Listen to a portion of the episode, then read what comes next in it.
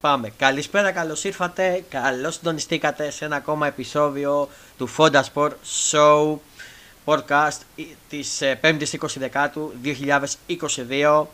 Ο coach Fonda στο μικρόφωνο και δεν είμαι μόνος μου. Σήμερα στην παρέα μου για ακόμα μια φορά θα είναι ο Dimi Green. Καλησπέρα, Dimi Green. Καλησπέρα σε όλους, καλησπέρα. Ελπίζω να είσαι καλά. Μια χαρά, εσείς. Καλά. Να πω ότι είχαμε κάποια προβληματάκια τεχνικά γι' αυτό δεν μπορούσαμε να κάνουμε podcast επεισόδια. Τα φτιάξαμε όλα σήμερα και είμαστε ok. Πάμε να ξεκινήσουμε με το ελληνικό ποτάθλημα όπως ξεκινάμε. Θα μου επιτρέψεις να ξεκινήσουμε και από την ΑΕΚ γιατί έχει παιχνίδι λόγω κυπέλου σήμερα. Ναι, ναι, προφανώς. Ε, οπότε πριν πούμε νέα για την ΑΕΚ και Ντεκάβες, να πούμε τα αποτελέσματα της αγωνιστικής και τη βαθμολογία και την επόμενη αγωνιστική. Ε, ήταν η 8η αγωνιστική που ολοκληρώθηκε το, πρόσεχε, το προηγούμενο Σαββατοκύριακο που μας πέρασε. Με τα παιχνίδια του Σαββάτου Βόλος Λεβαγιακός 2-1 νίκη για τους Βολιώτες με ανατροπή. Άρης Ιωνικός 2-1 με ανατροπή και αυτό το παιχνίδι κέρδισε ο Άρης. Ε, την Κυριακή ΑΕΚ Ατρόμητος 1-0 μέσα στα Νέα Φιλαδέφια όπου ήμουνα και μέσα και θα σας πω τα πάντα. Ε, Πας Γιάννενα Όφη 2-2 ε, Λαμία Παναθηναϊκός 0-2, 8 στα 8 και 5 τραυματίες ε, για τον Παναθηναϊκό και ο ένας ήταν σοβαρά με ολική ρήξη χιαστού. Και φήμισε μου το όνομά του ρε, την μικρή ποιος ήτανε. Ο Άλεξ Τρουγέ. Ο Τρουγέ, μπράβο και ήταν και το νέο απόκτημα, το τελευταίο που είχε έρθει. Στον τεμπούτο του κιόλας. Στον τεμπούτο του τραυματίστηκε σοβαρά δυστυχώς. Άτυχος. Ένα νέο παιδί. Άτυχος. Ευτυχώς Ναι, ναι. οι άλλοι δεν ήταν κάτι σοβαρό, αντιμετωπιστήκανε. Ναι, ναι. Ε, Ευτυχώς. Αστέρα Τρίπολης Πανετολικός 0-0 και στο ντέρμπι της Δευτέρας που ολοκληρώθηκε ο Ολυμπιακός Πάοκ 1-2 μες στο Γεώργιο Καρισκάκης. Μεγάλη νίκη για τον Πάοκ ψυχολογίας. Ε, στη βαθμολογία, πρώτος ο Παναθηναϊκός με το απόλυτο με 24 βαθμούς. Δεύτερη ΑΕΚ με 18. Ένα βαθμό πίσω στην τρίτη θέση ο Βόλος με 17. Στην τέταρτη ο, ο ΠΑΟΚ με 15. Στην πέμπτη ο Ολυμπιακός με 14. Στην έκτη ο Άρης με 13. Στην έβδομη θέση είναι Πανετολικός Ατρόμητος μαζί με 11 βαθμούς. Αστέρας Τρίπολης ακολουθεί με 8. Λαμία με 7. Όφι με 5. Πας Γιάννενα με 5. Λεβαγιακός 3. Ιγιονικός 2. Η επόμενη αγωνιστική έχει ως εξής. Τα παιχνίδια του Σαββατοκύριακου και έχουμε και το πολύ μεγάλο derby, θα το πούμε στη συνέχεια. Έχουμε, συνεχίζουμε με Σάββατο 22 Δεκάτου στις 7 η ώρα Ατρόμητος Βόλος. Ένα ανταγωνιστική, μεγάλο παιχνίδι και αυτό. Πανετολικός Ολυμπιακός στο Αγρίνιο 7.30 ώρα το Σάββατο. Έτσι και κάνει και άλλα πάλι ο Ολυμπιακός, μπαίνει σε μεγάλους μπελάβες. Είναι, είναι, είναι ήδη 10 βαθμούς πίσω από την κορυφή ο Ολυμπιακός. Θα δείξει. Κυριακή 4 η ώρα Ιωνικός Πας Γιάννενα. Στις 7.30 το πολύ μεγάλο ντέρμπι Παναφυναϊκός Άρης στο Απόστολος Νικολαίδης στη Λεωφόρο. Ε, την ίδια ώρα, την Κυριακή σε 7.30 ώρα πάω Καστέρας Τρίπολης.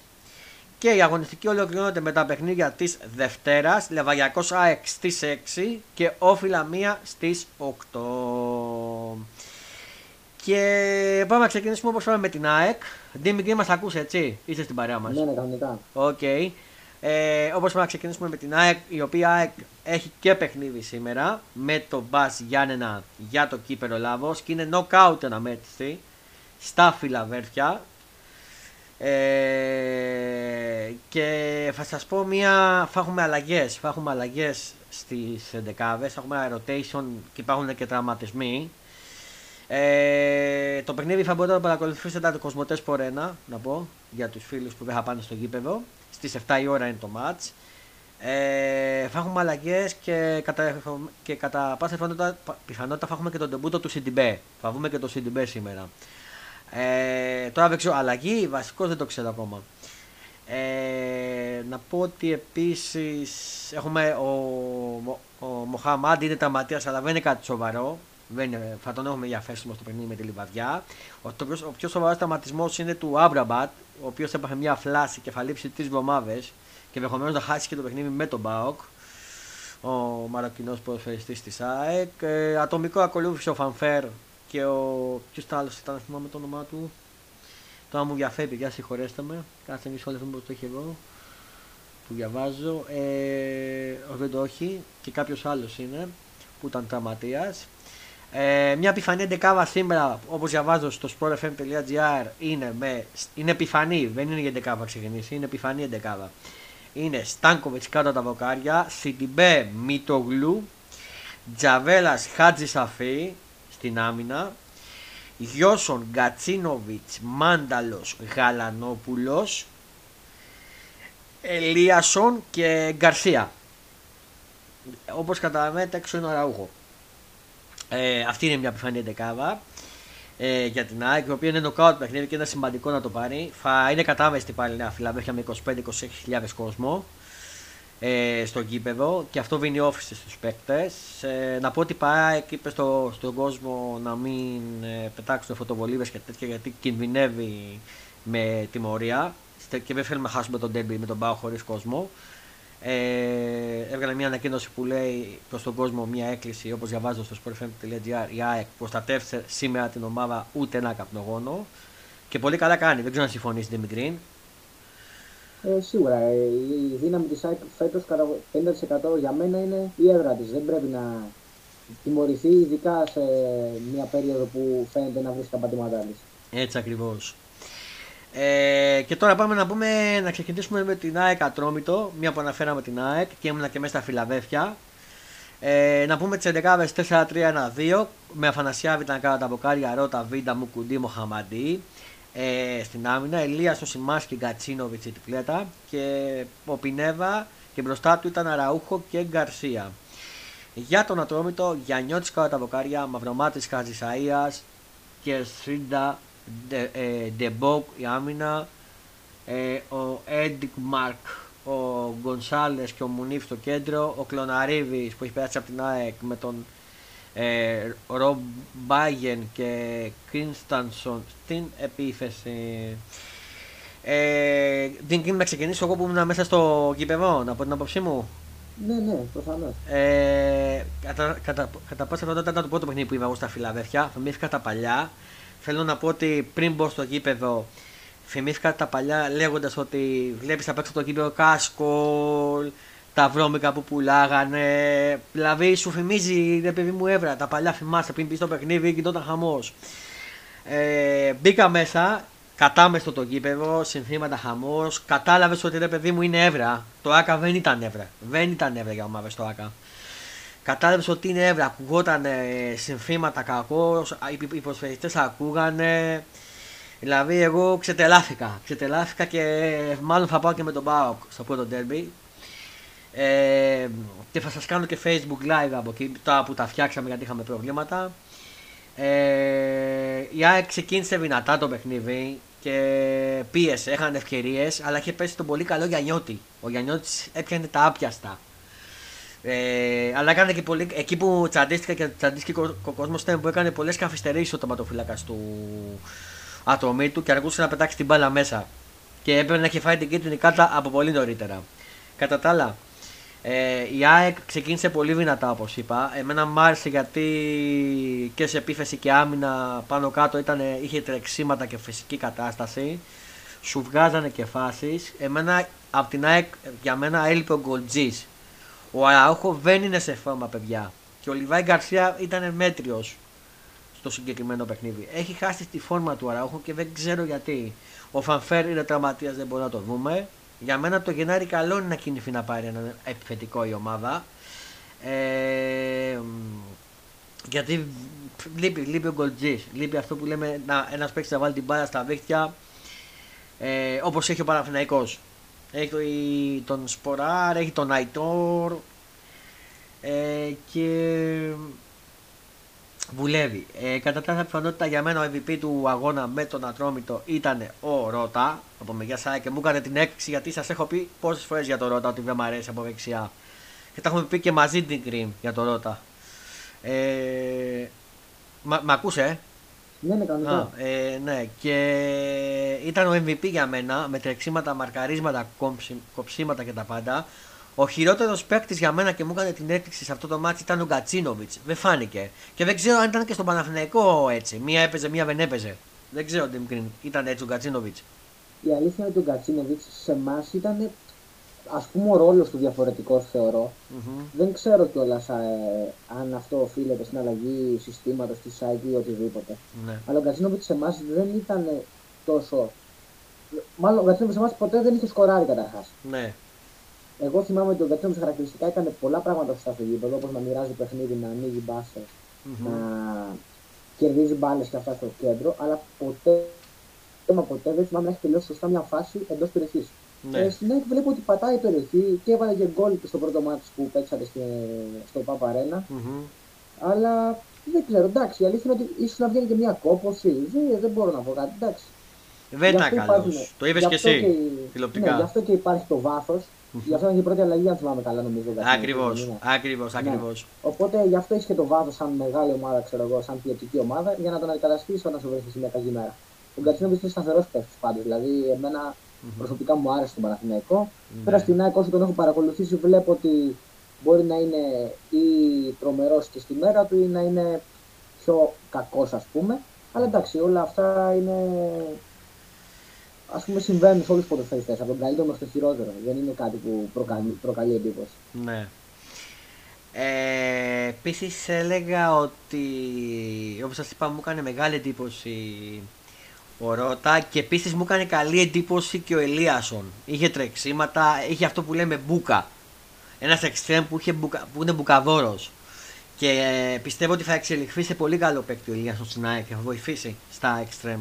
Δεν ξέρω εσύ πώς τον είδες ε, τον Ελίασον, Ντίμι Γκριν. Ο Ιδιάκον ήρθε με τι καλύτερε περγαμίνε έτσι κι αλλιώς. Είναι ένα έμπειρο παιδί, έχει παίξει σε μεγάλα πρωταθλήματα όπως το γερμανικό. Μμμ. Σίγουρα ακόμα θέλει χρόνο προσαρμογής. Όλοι οι παίχτε που αλλάζουν και κυρίως οι επιθετικογενείς παίχτε θέλουν ένα χρόνο προσαρμογή μέχρι να καταλάβουν την οτροπία, το ποδόσφαιρο της ομάδας, οτιδήποτε. Μμμ. Ε, εγώ πιστεύω ότι θα αρχίσει και να βάζει γκολ κάποια στιγμή ο Ελίασον. Πιστεύω ότι είναι από τα εξτρέμου που μπορούν να βοηθήσουν και στο σκοράρισμα. Ναι, μόνο αυτό του λείπει. Κατά τα άλλα, τις αστήσει, τα Ναι. τρεξίματα και αυτά τα έχει. Προς το παρόν, προς το παρόν του λείπει το σκοράρισμα. Αλλά αν πάμε και κάνουμε και μια άτυπη σύγκριση, Μμ. ο Παλάσιος πέρυσι στο Παναθηναϊκό έτσι ακριβώς έχει ξεκινήσει τη σεζόν. Ναι, όντως. Όντως, όντως. Συμφωνώ, συμφωνώ απόλυτα. Ε, Επίσης, ε, μ' μ' άρεσε πολύ το αμυντικό βήμα Βίντα μου κουντί. Δεν ξέρω αν συμφωνείς. Εμένα ο Βίντα μου αρέσει γενικά σαν παίχτης. Τον ήξερα από παλιά τότε που είχε κάνει και τη μεγάλη πορεία το 18, αν δεν κάνω λάθος, στην Ακριβώς. Κροατία στο Μουντιάλ μαζί με τον Ντέιαν Λόβρεν. Ε, είναι ένας στόπερ που ξέρει μπάλα και γενικά τα στόπερ εγώ θέλω να είναι παίχτε που ξέρουν ποδόσφαιρο γιατί η ανάπτυξη ξεκινάει πάντα από πίσω. Ε, έχω τις καλύτερες, ε, ας πούμε, έχω την καλύτερη άποψη Μμ. για τον Βίντα. Ο Μουκουντή εμένα από την άλλη δεν μου αρέσει. Θεωρώ Ναι. ότι είναι ένα δυνατό παιδί, αλλά τον θεωρώ αργό. Αργός είναι, όντως, τον Αυτό είναι παρατήρησα το και μόνο εγώ. ελάττωμά του. Αλλά τα κοψίματά του και στις κεφαλιές είναι πολύ καλός. Έχει καλές τοποθετήσεις γιατί τον βοηθάει και το σώμα του. Από εκεί και πέρα θεωρώ ότι Έλα. μόνο αν αντιμετωπίσει κάποιον γρήγορο επιθετικό θα έχει κάποια προβλήματα. Ναι, όντως, όντως, όντως. Συμφωνώ σε αυτό, συμφωνώ. Συμφωνώ απόλυτα. Α, αλλά θέλω να πω και κάτι επίσης που άκουγα στο ράδιο και θέλω να μου πει, εγώ διαφωνώ απόλυτα για το Βίντα. Λέ- λέγανε ότι στην ομάδα του Παναθηναϊκού ότι υπάρχει κάποιος Βίντα. Και λέγανε ότι υπάρχει, λέει, ο Σίγκεφερ, λέει, και είναι ίδιος Βίντα. Εγώ διαφωνώ σε αυτό. Δεν ξέρω εσύ. Ε, θα σου πω ότι είναι το ίδιο στυλ παίχτες. Εγώ θεωρώ ότι ταιριάζουν, δηλαδή ταιριάζουν, είναι ίδιος στυλ. Και ο Σέγκεφελτ είναι Ναι. δυναμικός και έχει και τον γκολ κάποια στιγμή σε συγκεκριμένη φάση Μμ. και ξέρει και μπάλα. Ναι. Ο Παναθηναϊκός φέτος αυτό είναι το καλό ότι ακόμα και τα στόπερ του, ο Μάγνουσον και ο Σέγκεφελτ, Ναι. ξέρουν μπάλα. Θεωρώ ότι είναι ίδιος στυλ. ε, Στόπερ και είναι και οι παίχτε που μου αρέσουν. Δηλαδή Μμμ. θεωρώ ότι δεν πρέπει να είναι το παλιό, παλιά σκοπή στόπερ που λέγαμε που απλά διώχνουν την μπάλα. Μμμ. Συμφωνώ. Ε, Επίσης, μ' άρεσε πολύ και ο Αφανασιάδη το τέρμα μας. Ήταν καλός. Δεν ξέρω πώς τον είδες εσύ. Η αλήθεια είναι ότι ο Θανασιάδης χρειάστηκε δύο-τρεις φορές. Δεν είναι ότι είχε και κάποια ας πούμε, τεράστια απειλή, καθώς η ΑΕΚ ήταν πολύ καλύτερη. Μόνο σε κάποιες mm. επιθέσει απειλήθηκε στο τέλος που ανοίχθηκε κιόλας για να κερδίσει το παιχνίδι. Ναι. Ε, όταν χρειάστηκε ήταν εκεί. Ο Αθανασιάδης ε, προέρχεται και από τη σερβική σεζόν. Αν δεν κάνω λάθος, πέρσι, πέρσι ήταν που είχε φύγει ιδανικός. Ήταν στο Champions League, ναι, ήταν με, τη, Ακριβώς. με την ε, Sheriff. Ακριβώς. Δηλαδή είναι ένα παιδί που έχει παρουσίες πλέον και από το εξωτερικό. Μμμ. Ε, πιστεύω ότι η διάδα των goalkeeper της ΑΕΚ είναι καλυμμένη. Ναι. Δηλαδή ο Αθανασιάδης μπορεί να αντικαταστήσει επάξιο τον Σάνκοβιτς όταν λείπει. Ναι, και πιστεύω για καλά έκανε και τον είχε δώσει στη Σέρβη για να πάρει παιχνίδια πάνω του. Γενικά, από ό,τι έχω καταλάβει, πολλοί παίχτες, Μμμ. δεν μιλάμε τώρα μόνο για την ΑΕΚ, μιλάμε για άλλες ομάδες, Μμμ. τους κάνει καλό κάποια στιγμή να φεύγουν από αυτή την τοξικότητα που Ναι. υπάρχει στο ελληνικό ποδόσφαιρο. Γιατί ο Αθανασιάδης, αν θυμόμαστε καλά, είχε κάνει κάποια λάθη όταν είχε έρθει στην ΑΕΚ. Μμμ. Και τότε και ο κόσμος, οποιο, οποιοδήποτε πέσει και να ήταν, είχε πέσει από, είχαν πέσει να τον φάνε που λέμε. Έτσι. Οπότε έπρεπε να φύγει για να κάνει μια, ας πούμε, ένα νέο ξεκίνημα. Γιατί είναι ένα παιδί που έχει προσόντα, μην λέμε, μην κορδευόμαστε. Είναι ένας Έτσι ακριβώς. τερματοφύλακα που έχει εξαιρετικές αντιδράσεις. Μμμ. Και του βγήκε η νεάρχη, έτσι. Του βγήκε πάρα πολύ. Ναι, του βγήκε ξεκάθαρα. Ε, έφτιαξε το όνομά του πέρσι στη Σέριφ και έκανε και τρομερές εμφανίσεις στην Ευρώπη. Ναι. Και κυρίως με τη Real. Θυμάστε με τη Real τι απεκρούσει έκανε; Ναι, ναι, το θυμάμαι και με τη Real, αλλά γενικά ήταν σταθερός, πολύ σταθερός και βοήθησε και πάρα πολύ Μμμ. στην ε, Σέριφ. Ναι. Και επίσης να πω και κάτι τελευταία, γιατί θα με ρωτήσετε για τις ανατροπές. Η πρώτη ανατροπή στο Μάνταλο ήταν πέναλτι, παιδιά. Ήταν, έγινε μπροστά μου. Ήταν μπροστά μου ξεκάθαρο πέναλτι. Και τον βρίσκει στο πόδι ο παίκτης του ατομίτου. Ξεκάθαρα, ο Μαυρομάτης ήταν, αν δεν κάνω λάθος. Ε, τον βρίσκει ξεκάθαρα στο πόδι το Μάνταλο. Ήταν πέναλτι 100%. Το είδα και από το κήπεδο. Και δεν χρειάστηκε, το, το είδα και από τη τηλεόραση, αλλά δεν χρειάστηκε να πω τη γνώμη μου από την τηλεόραση. Ήταν ξεκάθαρα ανατροπή. Τώρα, όσο για τη τελευταία φάση του ατρωμίτου, είναι μια φάση που τραβάνε και οι δύο κατά τη γνώμη μου και δεν μπορεί να διακρίνεις ούτε στο βάρ ποιο τράβηξε πρώτος και δεύτερος. Οπότε δεν ε, μπορούμε να πούμε ήτανε δεν ήτανε κατά τη γνώμη μου. Εκεί είναι πολύ αμφισβητούμενη. Δεν ξέρω αν συμφωνείς, Ντίμι Γκριν. Το πέναλτι του Μάντελ είναι ξεκάθαρα πέναλτι. Δηλαδή, ο τσιμπάει την μπάλα, περνάει τον, δεν περνάει τον αμυντικό, τσιμπάει την μπάλα και ο Μαυρομάτης βρίσκει απλά πόδι. Συμφωνώ. Είναι πέναλτι και δεν υπήρχε καμία διαμαρτυρία και από τους αντιπάλους γιατί ο Μαυρομάτης κατάλαβε το λάθος του αμέσως και τραβούσε τα μαλλιά του. Μμμ, μμμ. Ε, τώρα στην τελευταία φάση που λέμε είναι μονομαχία, είναι κλασική μονομαχία που γίνεται σε στημένη μπάλα. Μμ. Τραβάνε και οι δύο για να πάρουν καλύτερη θέση, ο ένας για να διώξει και ο άλλος για να πάρει την κεφαλιά. Ναι.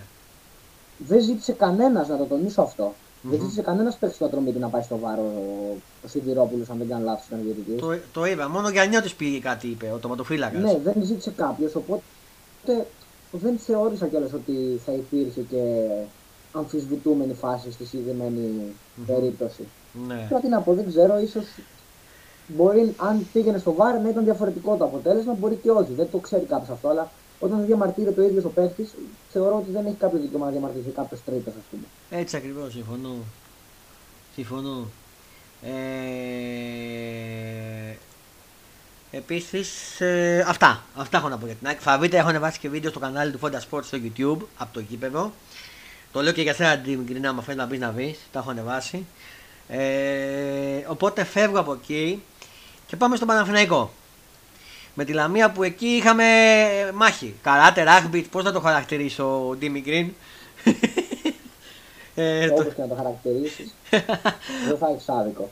Πάμε λίγο να πούμε τις εντεκάβες. Ε, για τη Λαμία 4-1-4-1 με Σαράνοφ, ε, τώρα Ντόι, Ντι Τάφ μου λέει και εσύ τώρα ποιος είναι αυτός δεν ξέρω.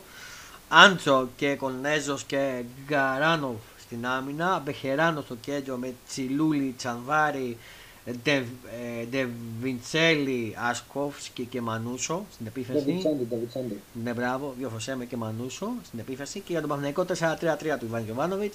Με Μάγκουσον Σίγκερφερτ, Σάντσες Κάρλος, ε, Χουακάν Ο Χουάνκαρ Κάρλο. είναι ο Κάρλος. Ναι, ναι, ναι. ναι. Παλάσιος Πέρεφ Μπερνάτ, ο οποίος ήταν καλός ο Μπερνάτ από ό,τι έμαθα. Γιατί Ναι, μετά το ήταν παιχνίδι. νομίζω και το μάτς που έδειξε τέτοια στοιχεία και φαίνεται να προσαρμόζεται σιγά σιγά. Μμμ. Τσέριν, Ιωαννίδης και Αϊτόρ η επίθεση. Και ο λόγος τώρα σε σένα γιατί εγώ δεν έχω εικόνα. Είδα λίγο το πρώτο ημίχρονο, το δεύτερο δεν το είδα. Του αγώνα γιατί είχα Ε, δουλειέ. Ο λόγος σε σένα, Δημητρή, να μας πεις. Ο Παναθηναϊκός έδειξε καλό πρόσωπο για άλλη μια φορά. Για μένα έκανε ίσως και το καλύτερο πρώτο ημίχρονο που έχει κάνει τη φετινή σεζόν και άξιζε να προηγείται τουλάχιστον 0-2 από το πρώτο ημίχρονο και να έχει κλειδώσει το παιχνίδι. Ε, σε αυτό βοήθησε βέβαια να τα προς τιμήν αυτό να το πούμε ότι η Λαμία δεν κλείστηκε πίσω όπως έκαναν άλλες ομάδες. Βέβαια πήγε το παιχνίδι στη δύναμη στο, αργότερα όσο περνούσε η ώρα. Ναι. Ε, ήταν καλός γιατί βρήκε με βοήθειες του Ιωαννίδη που έβγαινε προς το κέντρο και έσπαγε την μπάλα στα άκρα, βρήκε χώρους και προηγήθηκε με μια καταπληκτική παλιά του Μπερνάρ κάθετη και ένα κλασικό τελείωμα Παλάσιος που τσιμπάει την μπάλα πάνω από τον τερματοφύλακα. Μμμ. Ε, είχε την απώλεια δυστυχώς του Αϊτόρ στο πρώτο ημίχρονο, ο οποίος ε, δεν είχε κάτι ανησυχητικό εν τέλει. Ήταν ε, απλά ένα τράβηγμα από ό,τι είδαμε. Μμμ.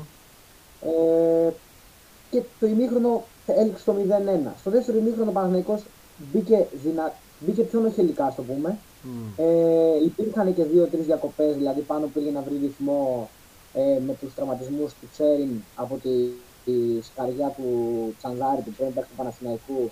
Ε, και Θα μετά έπρεπε από να το- έχουν. Σε όλη που σε διακόπτω, θα έπρεπε κατά τα δικιά μου νόμη να έχουν αποβληθεί δύο παίκτες της Λαμίας. Να έχουν πάρει κόκκινη. Ε, δύο δεν ξέρω. Η αλήθεια είναι ότι στον Τζανδάρη η φάση είναι περίεργη.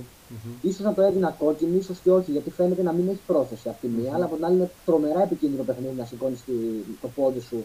Ε, γιατί ο Τσέρι στην κυριολεξία δεν έσκυψε καν για να πάρει την κεφαλιά. Δηλαδή την έφαγε στη μούρη Μμμ. ε, όρθιος που λέμε. Ναι. Ε, από εκεί και πέρα αυτό έκοψε το ρυθμό του Παναθηναϊκού που είχε αποκτήσει το ημίχρονο, οι συνεχείς διακοπές και οι μεγάλες διακοπές που έγιναν. Ευτύχησε να βρει έναν γκολ από στημένη μπάλα από έναν παίχτη ο οποίος ε, φέτος αμυντικά τουλάχιστον είναι εξαιρετικός, βάζει κάποια γκολ κάποιες φορές από στημένη φάση ο Σάντσες Μμμ. και καλύπτει επάξια τον κότσιρα ο οποίος επιστρέφει την Κυριακή από ό,τι διαβάζω. Ναι. Ε, και εκεί το παιχνίδι τελείωσε. Και, ε, εκεί θεωρήσαμε ότι ο Παναθηναϊκός θα έπαιρνε σβηστά την νίκη και δεν θα είχε παράπλευρες απώλειες. Δυστυχώς, μετά τις αλλαγές, ένα νέο παιδί που έκανε και το τεπούντο του σε ξένη χώρα κιόλας, ο Τρουιγέ, Μμμ. 20 χρονών παιδί, ήταν ο Άτυχος. Και αυτό δεν είναι επειδή φταίει κάποιος παίκτη τη Λαμία, να μην είναι πανεπιβολικός. Όντως. Ήταν άτυχο γιατί λόγω του αγωνιστικού χώρου ή δεν ξέρω και εγώ τι, το πόδι του κόλλησε σε μια ανύποπτη φάση Είναι Τον και αγωνιστικό κακός ο χώρο και- αγωνιστικός χώρος της Λαμίας. Είναι πολύ κακός. ναι, ήταν κακός αγωνιστικός χώρος. Κόλλησε το πόδι του στο έδαφος και έπαθε ολική ρήξη χιαστού και έριξε έσω πλάγιο συνδέσμου. δηλαδή- Πολύ χοντρό. 6 και 8 Ναι, μήνες δηλαδή, θα λείψει. Πιστεύω ένα χρόνο θα, το, θα, θα μείνει εκτός. 6 με 8 μήνες είναι συνήθως η διάρκεια αποθεραπείας, αλλά μετά που έχει ποτέ δεν είναι έτοιμος. Και Αυτό το ξέρει, χρονικό μετά διάστημα. μπράβο, δεν είναι έτοιμος. Δεν έφανε όπω ήταν, ξέρεις. Ναι, εντάξει, η αλήθεια είναι ότι δεν προλάβαμε καν να τον δούμε. Αυτό Ναι. είναι το άσχημο. Δηλαδή ήταν ένας παίκτης που ξεκίνησε να παίζει τώρα. Εγώ πιστεύω Θα- ότι θα Έφερε τα πρώτα του λεπτά. ο Παναγενικό θα κινηθεί για να παίξει εκεί, στη θέση του. Ε, ναι, ο Παναθηναϊκός αναγκαστικά τώρα λόγω της απώλειας του Τρουιγέ θα κινηθεί σίγουρα για να παίξει στο κέντρο. Γιατί ήδη έχουμε και τον Κουρμπέλη, ο οποίος είναι επιρρεπής στους τραυματισμού. Ναι, και Ε, σου έχω και και νέα για τον ευτυχώς Κουρμπέλη, είναι ότι- θα σου πω σε λίγο. Ευτυχώ είναι ότι ο Τσοκάη, Μμμ. ο, ο, η δεύτερη μεταγραφή στα χαφ που είχε γίνει, φαίνεται να είναι πλήρω προσαρμοσμένος με το περιβάλλον. Δηλαδή ήταν εξαιρετικός καθώς μπήκε στη θέση του Ιωαννίδη μετά από το χτύπημα που είχε ο Ιωαννίδη στο πρόσωπο. Μμμ. Και ήταν πάρα πολύ καλός, δυναμικός, κέρδισε μπάλες. Έδωσε και ένα γκολ στο Βέρμπιτς, το οποίο δεν μπόρεσε να το τελειώσει ο Βέρμπιτς, ο οποίος είναι σκιά, του- σκιά του εαυτού του. Μμμ. Ιωαννίδης λέει κάταγμα στη μύτη, έπαθε νομίζω. Ναι, θα παίξει κανονικά από ό,τι διαβάζω μάλλον την Κυριακή. Απλά θα παίζει πλέον με μάσκα για κάποιο χρονικό διάστημα. Είναι γνωστός τραυματισμός αυτό. Κυρίως στο μπάσκετ που μου κάνει εντύπωση στην μπάλα σπάνια γίνεται. Ναι. Ε, από εκεί και πέρα έριζε το παιχνίδι. Εύκολη νίκη, αλλά μένει μια πικρία για Ναι. τους τραυματισμούς. Ναι. Ευτυχώς οι περισσότεροι δεν ήταν ε, ανησυχητικοί. Οι περισσότεροι θα, έκ- θα είναι διαθέσιμοι την Κυριακή. Μμ. Αλλά εντάξει, κρίμα για τον Τουίγκερ δυστυχώς. Μμμ. Ε, εγώ για τον Παναθηναϊκό είδα το πρώτο εμίχρονο και έχω να πω ότι εμένα μου άρεσε ο Παναθηναϊκός. Είχε δημιουργία, εμένα μου άρεσε ο Μπερνάτ πολύ ε, από τον Παναθηναϊκό. Ε, είχε τρεξίματα και δημιουργία και μ' άρεσε. Δηλαδή, εντάξει, φαινόταν ε, ότι ο Παναθηναϊκός θα το πάρει το μάτς ότι και αυτά, αλλά κατά τη δική μου γνώμη θα έπρεπε να, τουλάχιστον να έχει αποβληθεί, αν όχι δύο παίκτες, ένας παίκτης και πιο ειδικά ο Τσανβάρης για μένα. Να πω και το, αυτό. Ε, κατά τα άλλα, τώρα έχει δύσκολο μάτς με τον Άρη και όπως διαβάζω στο sportfm.gr δεν θα παίξει ο Κουρμπέλης. Δεν ξέρω αν το Ναι, το διάβασα ξέρεις. και εγώ. Ξανά ατομικό χάνει λέει τον Άρη ο Κουρμπέλης. Μόνος του προπονήθηκε σήμερα ο Δημήτρης Κουρμπέλης που χάνει το μάτι του Παναθηναϊκού με τον Άρη ενώ ο Αϊτόρ έβγαλε μέρος του προγράμματος, του προγράμματος και υπολογίζεται κανονικά. Και αυτό είναι καλό να έχεις τον Αϊτόρ. Ναι, είναι καλό γιατί ο φορμαρισμένος παίκτης της ομάδας δεν μπορούσε να μείνει εκτός. Ναι. Ε, Καλό καθώ. Και επίσης έχουμε και μια άλλη βυση- δυσαρέσκεια για τον Παναθηναϊκό Β που βγήκε πριν από λίγο, δεν ξέρω αν το ξέρεις. Ντίμι Γκριν. Δεν, όχι, δεν, δεν έχω ακούσει. Ε, χάνει λέει τον Αγκοστίνιο για δύο μήνες ο Παναθηναϊκός Β. Χωρίς... Εντάξει, η αλήθεια είναι ότι στον Παναθηναϊκό, ο Παναθηναϊκός Β, η ΑΕΚ Β και οι εκάστοτε ομάδε αυτές είναι για να δοκιμάζουν παίχτε για να Μμμ. προωθηθούν αργότερα αν ακτιβούν στην Α ομάδα. Μμμ. Οπότε δεν έχω και πολύ μεγάλη ενημέρωση ε, επί Ναι. επ' αυτού. Μμμ. Ε, λόγω λέει τραυματισμού στο δεξιγόνατο. Ε, ε, υπέστη ο, ο, προπονητής- ο, προ- ο παίκτης και θα λείψει 8 εβδομάδες ε, από το παιχνίδι. Από τον Ναι. Παναθηναϊκό. Ε, θέλεις να πεις κάτι άλλο για τον Παναθηναϊκό να συνεχίσει να Όχι, συνεχίσω; νομίζω είναι... έχω καλυφθεί πλήρως. Θέλω να πω ότι την Κυριακή απλά το μάτς είναι δύσκολο και ας μην ε, φαίνεται ότι ο Άρης, ο Άρης δεν πατάει καλά, καλός ή κακός και με τον Ιωνικό κέρδισε δύσκολα. Μμμ. Αλλά ένα ντέρμπι είναι ένα ντέρμπι, γεμάτη, γεμάτο γήπεδο για άλλη μια φορά φέτος.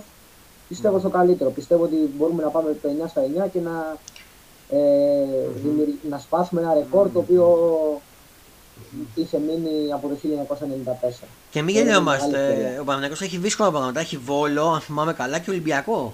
Έτσι δεν είναι; Ναι, έχει, έχει Άρη μέσα, Βόλο στο Βόλο, στο Πανθεσσαλικό και Ολυμπιακός Ολυμπιακός μέσα. στη Λεωφόρο. Δεν είναι εύκολο το πράγμα γιατί και ο Βόλος είναι σε καλό φεγγάρι. Θεωρώ ότι, πίστεψε το ή όχι, θεωρώ αυτή τη στιγμή με την εικόνα που έχω από όλες τις ομάδες, Μμμ. δεν θα φάνω υπερόπτωση κάτι. Θεωρώ ότι το πιο δύσκολο παιχνίδι είναι στο Βόλο. Στο Βόλο, ε. Ναι. Μη- Και εγώ συμφωνώ, συμφωνώ. Και δεν ξέρω αν έχεις δει το Βόλο, αν έχεις δει τον παίκτη που έχει πάρει η ΑΕΚ, το Φερνάντες. Είναι παικταρά, έτσι. Ο Φερνάντες είναι ένας παίκτης που φώναζε το καλοκαίρι. Νομίζω ότι είχα γράψει και σε ένα άρθρο, αλλά δεν είμαι και σίγουρος. Μμμ. Ότι ήταν ο παίκτης που θα ήθελε να καλύψει το, τη- το κενό που είχε δημιουργηθεί τότε από το Βηγιαφάνε. Ναι. Και η ΑΕΚ, Ε, όπω είπες, κινήθηκε και τον πήρε γρήγορα, γρήγορα και το Γενάρη θα τον έχει. Ναι, ναι, είναι μεγάλη μεταγραφή αυτή και θα βοηθήσει πολύ. Και έχει μεταγραφή ποιότητας, εγώ θα τη χαρακτηρίσω για την Ναι, ΑΕΚ. είναι καλός παίκτης. Έχει περάσει και από τις Ακαδημίες της City, έχει από Ολλανδικό πρωτάθλημα βιογραφικό. Είναι ένας παίκτης που ξέρεις ότι θα σου, προ- θα σου δώσει κάποια πράγματα δημιουργικά τα οποία δεν τα έχεις Ακριβώς. από άλλου. Ακριβώς. Και επίση να πω και μια που αναφέραμε στην ΑΕΚ, λίγο θα γυρίσω πίσω. Βγήκε μια είδηση πριν από λίγο. Διαβάζω στο sportfm.gr. Στην προεπιλογή της Πολωνίας για το Μουντιάλ ο Σιμάνσκι. Ο Σιμάνσκι θα είναι στο Μουντιάλ. Τον πήρε η Πολωνία, είναι στην προεπιλογή και αυτό σημαίνει ότι θα λείψει από την ΑΕΚ. Ούτως ή άλλως διακοπή υπάρχει. Ελπίζω να μην επιστρέψει τραυματία στην Παξίλο γιατί είναι σε καλό φεγγάρι ο Σιμάνσκι. Ε, Ντίμι Γκριν. Ε, λοιπόν, πάμε να ασχοληθούμε λίγο με το ντέρμπι. Το Ολυμπιακό Σπάοκ. Το είδε, το μάτ. Ναι, το είδα το μάτι, ναι. Ωραία. Ε, και εγώ το είδα όλο. Και πάμε να πούμε τι 11 4-3-3, Τζολάκη κάτω τα μποκάρια, Βρουσάη, Παπασταφόπουλο, Μπα και Ρέατζουκ. Η τετράβα. Καμαρά, Εβιλά και ε, Χουανκάν, η τριπλέτα στο κέντρο. Χάμε Ροντρίγκε που ήταν πολύ καλό για ένα ημίχρονο. Χουάνκ είναι, είναι ο Χουάνκ. Χουάνκ είναι το παίκτη του Ολυμπιακού. Ναι, ο Χουάνκ, εγώ δεν έκανα λάθος, οκ. Ο Ροντρίγκες που ήταν πολύ καλός, ο Χάμες. Ε, από τη μία ο Μπακαμπού και ο Γκάρι Ροντρίγκες. Και από τον Μπάοκ ε, ο Κοτάνσκι κατά τα μποκάρια. Λίρατζ, Σίγκασον, Κουλεράκης, Τσαούσης, Ντάντα Κούτιτ, Ναρέι που έβαλε και γκολάρα έτσι. Ε, ε, Αγκούστο, Ερκαντουρί και Ολιβέια. Ε, το match, κάτσε θα δώσω πριν πω εγώ την άποψή μου, θα, πω το, θα δώσω το λόγο σε σένα να μου πεις την άποψή σου για το derby. Ντίμι Γκριν. Λοιπόν, εγώ είδα το παιχνιδι Θεώρησα, θεωρώ μάλλον, δηλαδή σε κάθε podcast που λέμε, βέβαια δεν ξέρω αν, τους κα- αν δίνω τόσο πολύ κακοτυχία εν τέλει. Θεωρώ ότι κάποια στιγμή σε κάθε podcast λέω ότι ο Ολυμπιακός θα βγάλει αντίδραση. Και Ναι. εν τέλει πάντα πέφτει το έξω. Δηλαδή δεν μπορώ να καταλάβω από πού, α, γιατί προκύπτει αυτό, γιατί έχει συμβεί φέτος. Οκ, δεν είναι η ομάδα που είναι δουλεμένη όπως άλλες χρονιές, αλλά μέσα στην έδρα τουλάχιστον θεωρούσα ότι θα βγάλει αντίδραση σε κάποιο ντέρμπι Μμ. και για να φέρει κοντά τον κόσμο, αλλά και για να ανέβει λίγο το ηθικό. Ναι. Ε, δεν, δεν άξιζε κάτι όμως ο Ολυμπιακός. Να μην γελιόμαστε. Δεν άξιζε την νίκη. Ο ΠΑΟΚ κέρδισε δίκαια. Και για μένα αδικήθηκε σε μία-δύο φάσεις που έπρεπε να πάρει και ένα πέναλτι. Κατά τη ναι. γνώμη μου. Όχι Ε, ότι έπαιξε και μπαλάρα και ο Πάοκ, αυτό. Δεν έπαιξε μπαλάρα, αλλά όταν είναι κακός ο αντίπαλος, Μμμ. ο λίγο καλός ή ο μέτριος αξίζει να πάρει το παιχνίδι, καλός ή κακός. Μμμ. Ε, στο πρώτο ημίχρονο μπήκε δυνατά ο Πάουκ. Δηλαδή στο πρώτο 15 λεπτό, 20 λεπτό μπήκε δυνατά. Συμφωνώ. Ε, από εκεί και πέρα μετά έβαλε το αυτογκολ άτυχη στιγμή για τον Σοκράτη. Ε, ο οποίος δεν είναι σε καλό φεγγάρι, μην γελιόμαστε. Ναι. Γενικά η άμυνα του Ολυμπιακού δεν είναι σε καλό φεγγάρι. Υπάρχει και μια γκρίνια γενικά. Όπως και να παίξει Βασταφόπουλο μπάσισε, Βασταφόπουλο μπάσισε, είναι και η άμυνα χάλια. Ναι. Ε, ο Πάοκ εκμεταλλεύτηκε το προβάδισμά του. Ο οκ, okay, σοφαρίστηκε από μια φάση που ο Χάμες Ροντρίγκες δείχνει τη, την ποιότητά τους σαν παίχτη και φαίνεται ότι το παιδί δεν είναι παλέμαχος όπως λέγανε πολλοί, απλά θε, έχει κίνητρο να επιστρέψει στο υψηλότερο επίπεδο. Mm-hmm. Ε, τι άλλο, από εκεί και πέρα, OK, okay, ο Ναρέι ξέρουμε ότι είναι ένας ποιοτικός παίκτης από τα καλύτερα εξτρέμ στο ελληνικό πρωτάθλημα. Mm-hmm. Ε, σε μια φάση, ας πούμε, έδειξε την ποιότητά του στο δεύτερο γκολ. Mm-hmm. Έκανε καλό τελείωμα με δεξί πόδι στην αριστερή πλευρά του τέρματος, δηλαδή σε χάσαμε. είναι από τα πιο δύσκολα γκολ που μπορεί να βάλει κάποιος ποδοσφαιριστής, με ανάποδο πόδι από εκεί. Ακούγομαι τώρα. Ναι, ναι, ακούγεσαι, ακούγεσαι. Ναι. Έλεγα ότι ο Νάρη έδειξε την ποιότητά του στο 4 γκολ Mm-hmm. Και είναι δύσκολο τελείωμα από ανάποδη γωνία με ανάποδο πόδι, δηλαδή από τη δεξιά πλευρά το έστειλε στην αριστερή γωνία. Mm-hmm. Ε, ο Ολυμπιακός έχει προβλήματα κυρίως θεωρώ ε, ηθικού. Δηλαδή γενικά όλος ο Ψυχολογίας. οργανισμός, Ναι, βγάζει, μια, βγάζει έναν προβληματισμό. Α, α, όλα ξεκινά, ο κόσμος, η διοίκηση, οι ποδοσφαιριστές. Δεν ξέρω από πού προκύπτει όλα αυτά. Και ε, μετά ε, από το ατυχές αυτό αποτέλεσμα που είχε ο Ολυμπιακός, έψαχναν πάλι δικαιολογίες κάποιοι, ας πούμε, ε, άτομα της διοίκησης. Ναι. Ο Πάο άξιζε την νίκη. Ε, αυτό δεν έχω να πω κάτι άλλο. Δεν μου λες, Δεν ήταν- ε, κατά τη γνώμη σου, Ναι. του Χάμε Ροντρίγκες πώς τον είδες; Εγώ θεωρώ ότι ο Χάμε Ροντρίγκες ε, σε ένα καλύτερο σύνολο, πιο δομημένο σωστά, θα έκανε παπάδες Ναι. στην κυριολεξία. Μμμ. Είναι ο παίκτης που φαίνεται ότι κοντρολάρει το κέντρο, ξέρει να δώσει μπάλα, σκοράρει. Έκανε εκπληκτικό άλμα στην κεφαλιά. Ναι, ναι, ήταν εκπληκτικό όπως το πες. Έχει, Πήδηξε. κι- έχει κίνητρο για να επιστρέψει στο υψηλότερο επίπεδο το παιδί, αλλά δεν τον βοηθάνε οι συμπαίχτες του. Πραγματικά. Μμμ. Τι να πω, δεν ξέρω. Μακάρι να. Όχι, μα... επειδή ο Ολυμπιακός καλός ή κακός θέλουμε να είναι δυνατός, γιατί να είναι και ανταγωνιστικό το πρωτάθλημα, θέλω να, θέλω να ε, είναι. Να, να, πώς να το πω, να φέρει τούμπα Μμμ. τα κακά αποτελέσματα που έχει. Ακριβώς. Έχει δύσκολο πρόγραμμα και παίζει και εκτός με τον Πανετολικό που είναι αρκετά καλός φέτος. Είναι το τελευταίο του χαρτί. Άμα δεν κερδίσει τον Πανετολικό, μετά έχει μπαίνει σε περιπέτειες. Και να ψήσει διακοπή Μοντιάλ. μετά θα υπάρξει τεράστια γκρίνια στον κόσμο. Δεν ξέρω, ήδη υπάρχει τεράστια γκρίνια και ψάχνουν να βρουν τους ε, υπεύθυνους. Ακόμα και ο Μίτσελ που είναι δύο εβδομάδες στην ομάδα τα άκουσε. Και ο κόσμος έχει Δηλαδή- γυρίσει και πάει πιο πολύ στον μπασκετικό Ολυμπιακό παρά στον ποδοσφαιρικό Ολυμπιακό. Ναι, αυτά είναι σημεία των καιρών πραγματικά. Ε, ο Ολυμπιακός, Να σου ε, οι Ολυμπιακοί θυμίσω, βλέπουν sorry μπάσκετ που σε διακόπτω, ότι κάποτε, και μόνο κάποτε, και τώρα μάλλον έτσι γίνεται και στον Παναθηναϊκό. Πιο πολύ πάει στον ποδοσφαιρικό παρά στον μπασκετικό. Αυτό δηλαδή είναι αυτό, σημεία των καιρών. Δηλαδή ότι οι Ολυ- οι Ολυμπιακοί έχουν σταθεί στον μπάσκετ και οι Παναθηναϊκοί στο ποδόσφαιρο. Ναι. Δηλαδή είναι κάτι που είχε πολλά χρόνια να γίνει. Ναι. Αν πάμε να δούμε, αν ψάξουμε τώρα είναι 20 χρόνια και. Ναι, ναι. Ε, η δικιά μου άποψη είναι ότι ε, ο Ολυμπιακός το πρώτο, ο Πάοκ το πρώτο μήχρονο μπήκε πιο δυνατά. Μπήκε πιο δυνατά, κατάφερε να απογευθεί με άτυχη στιγμή του Παπασταφόπουλου, με κεφαλιά. Ε, μετά, μετά ο Πάοκ δεν ξέρω για κάποιο λόγο έκατσε πίσω. Δεν ξέρω για ποιο λόγο έκατσε πίσω. Να κρατήσει το ένα με με Ολυμπιακό δύσκολο. Ε, Επίσης, ο Πάοκ για μένα αυτό που κάνανε με τις πάσες πίσω στην άμυνα και με τον τερματοφύλακα είναι απαράδεκτο. Δεν ξέρω αν το παρατήσει και το είδες. Και χάνανε την μπάλα. Γενικά, εμένα δεν μου άρεσε αυτό το παιχνίδι που έχει πολλές επαφές ο τερματοφύλακας. Ναι, Πάσα πίσω επειδή δεν βρίσκουμε την μπροστά και ενώ και αυτά. Μμ. Επειδή είναι στατική ομάδα. Ήταν στατική ομάδα. Ήταν στατική. Ναι. Και δεν μου αρέσει εμένα ο τερματοφύλακας που τη βίνει την πάσα στο αμυντικό. Χίλιες φορές πέταξε τη μέσα, ρε παιδί μου. Άμα πεις ότι και πιέζονται, πέταξε τη μέσα. Δεν ξέρω αν συμφωνείς. Αυτό, αν θυμάσαι το ανέφερα και στην αρχή του podcast του σημερινού, Ναι. αυτό όλο γίνεται μόνο αν τα στόπερ σου ξέρουν μπάλα. Ο Ολυμπιακός δεν έχει στόπερ που ξέρουν μπάλα. Καλό ή κακό ο Μπα δεν ξέρει μπάλα. Όντως. Όπω και ο Σισε. Όντως. Ο Παπασταθόπουλο είναι πεσμένος, Α, άρα ναι. δεν μπορείς κιόλας να τους βάζεις να φτιάξουν και παιχνίδι. Α, εγώ το λέω για τον Πάοκ, γιατί ο Πάοκ το έκανε αυτό πιο πολύ. Ναι, αλλά ο Πάοκ μπορούμε να πούμε ότι okay, παίρνει μπάλα η αμυντική, αλλά είναι άπειρη. Μμ. Παίζει μέσα ο Κουλεράκης, ο Τσαούς, είναι παιδιά τα οποία ο Πάοκ πάνω στη, ας πούμε, στη μετριότητα που έχει τη φετινή σεζόν, γιατί δεν είναι πολύ καλός, αλλά δεν είναι και κακός, Ναι. καταφέρει τουλάχιστον να βγάζει κάποιους νέους παίχτες. Μμμ. Ε, επίσης ε, για μένα δεν μ' άρεσε και έχει ευθύνη στο, στην ισοφάριση του Ολυμπιακού ο Κουτάσκι λαφασμένη έξοδο Ναι, βγήκε και γενικά, δεν ο- βγήκε βγήκε δεν Ο, βγήκε Κο, ο Κοτάρσκι έχει κάποια προβληματάκια στις εξόδους από όλα τα παιχνίδια. Δηλαδή και στο μάτι του Παναθηναϊκού κα- έκανε το πέναλτι από λάθο έξοδο.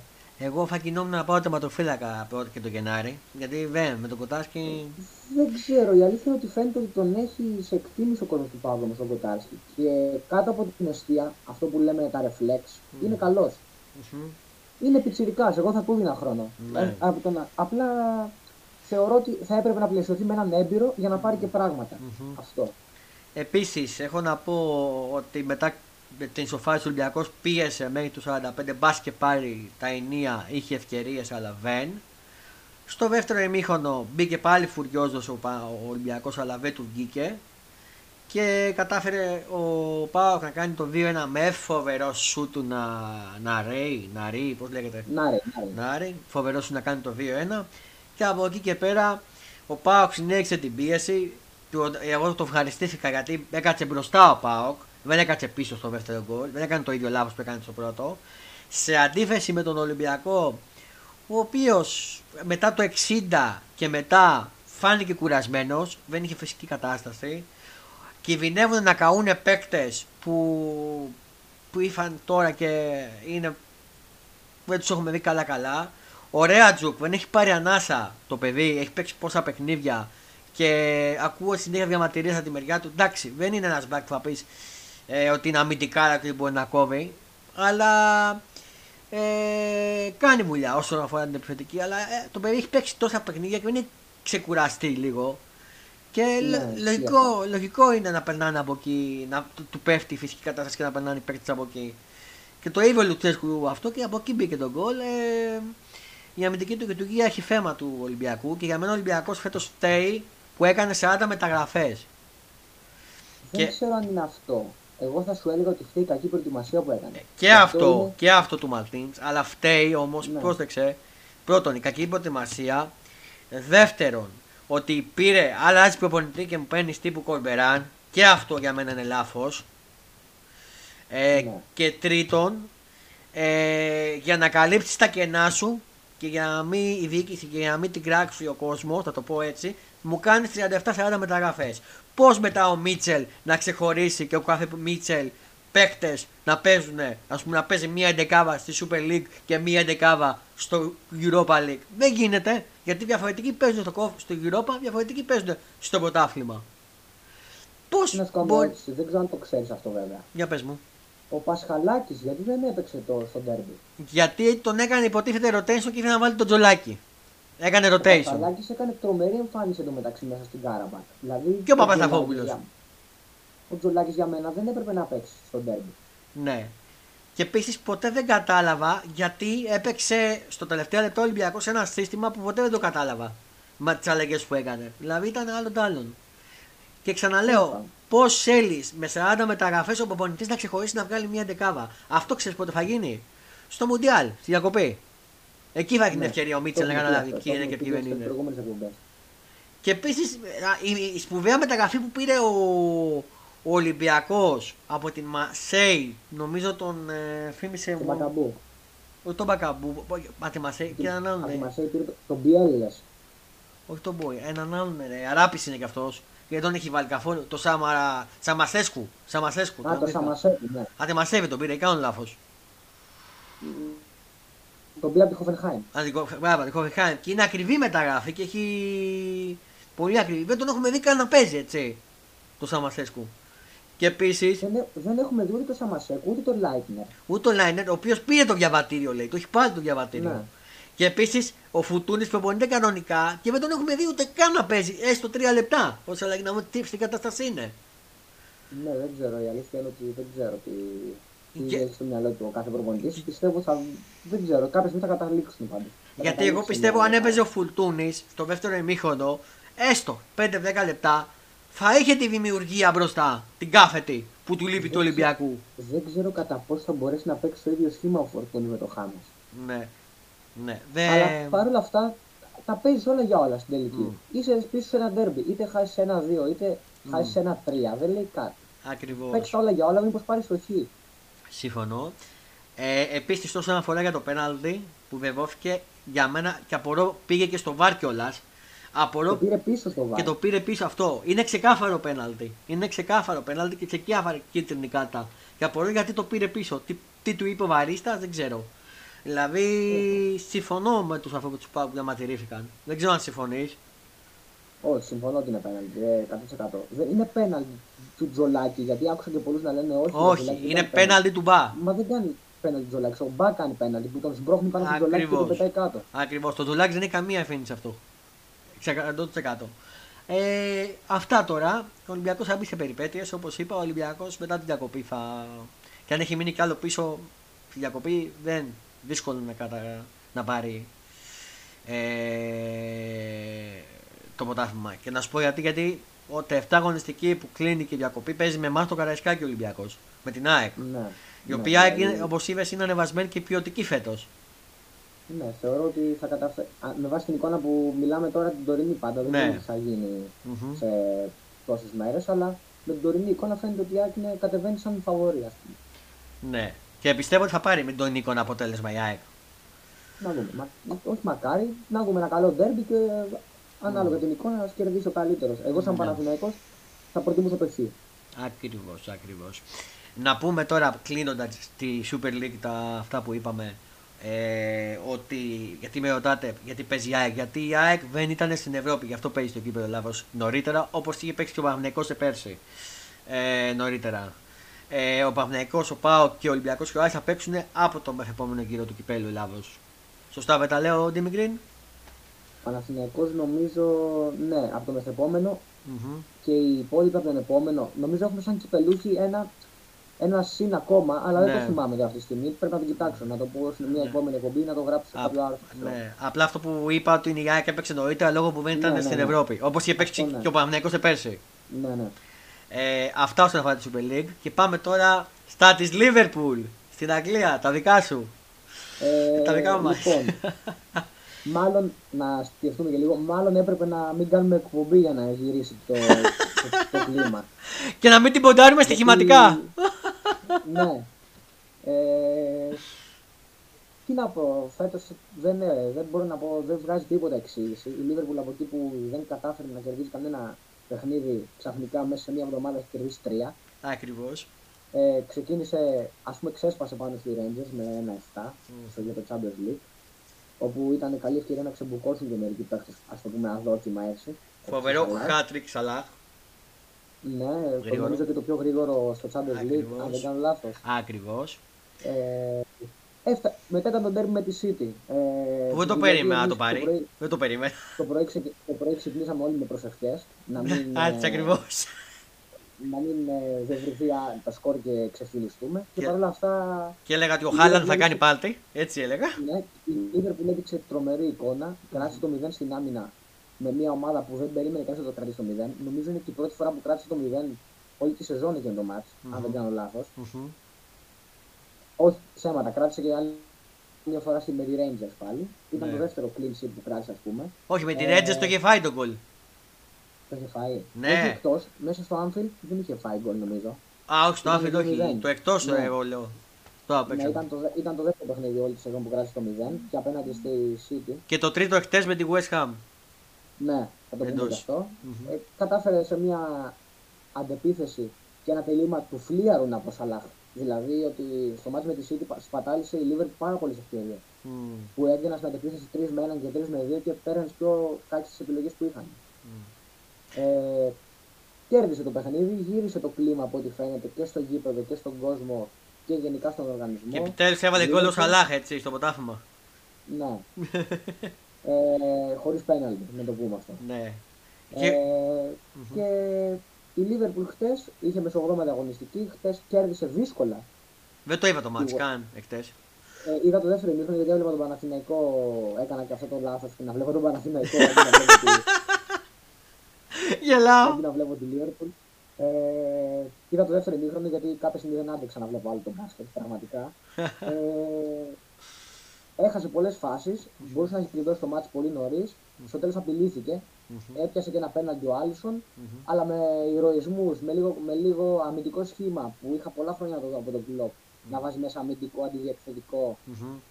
ε, κτλ. Κράτησε το αποτέλεσμα και αυτό είναι που μετράει στην κυριολεξία. Ναι. Ε, μείωσε τη διαφορά από τη City στου 7 βαθμούς. Δηλαδή, αν σου έλεγαν ε, ότι με τόσο κακό ξεκίνημα θα ήσουν μόνο 7 βαθμούς πίσω, θα έλεγες ίσως είναι άλλε και ευχαριστώ. Έτσι ακριβώς. Αλλά η City Οπότε- έχει και λιγότερο παιχνίδι γιατί με την Arsenal δεν έπαιξε τώρα.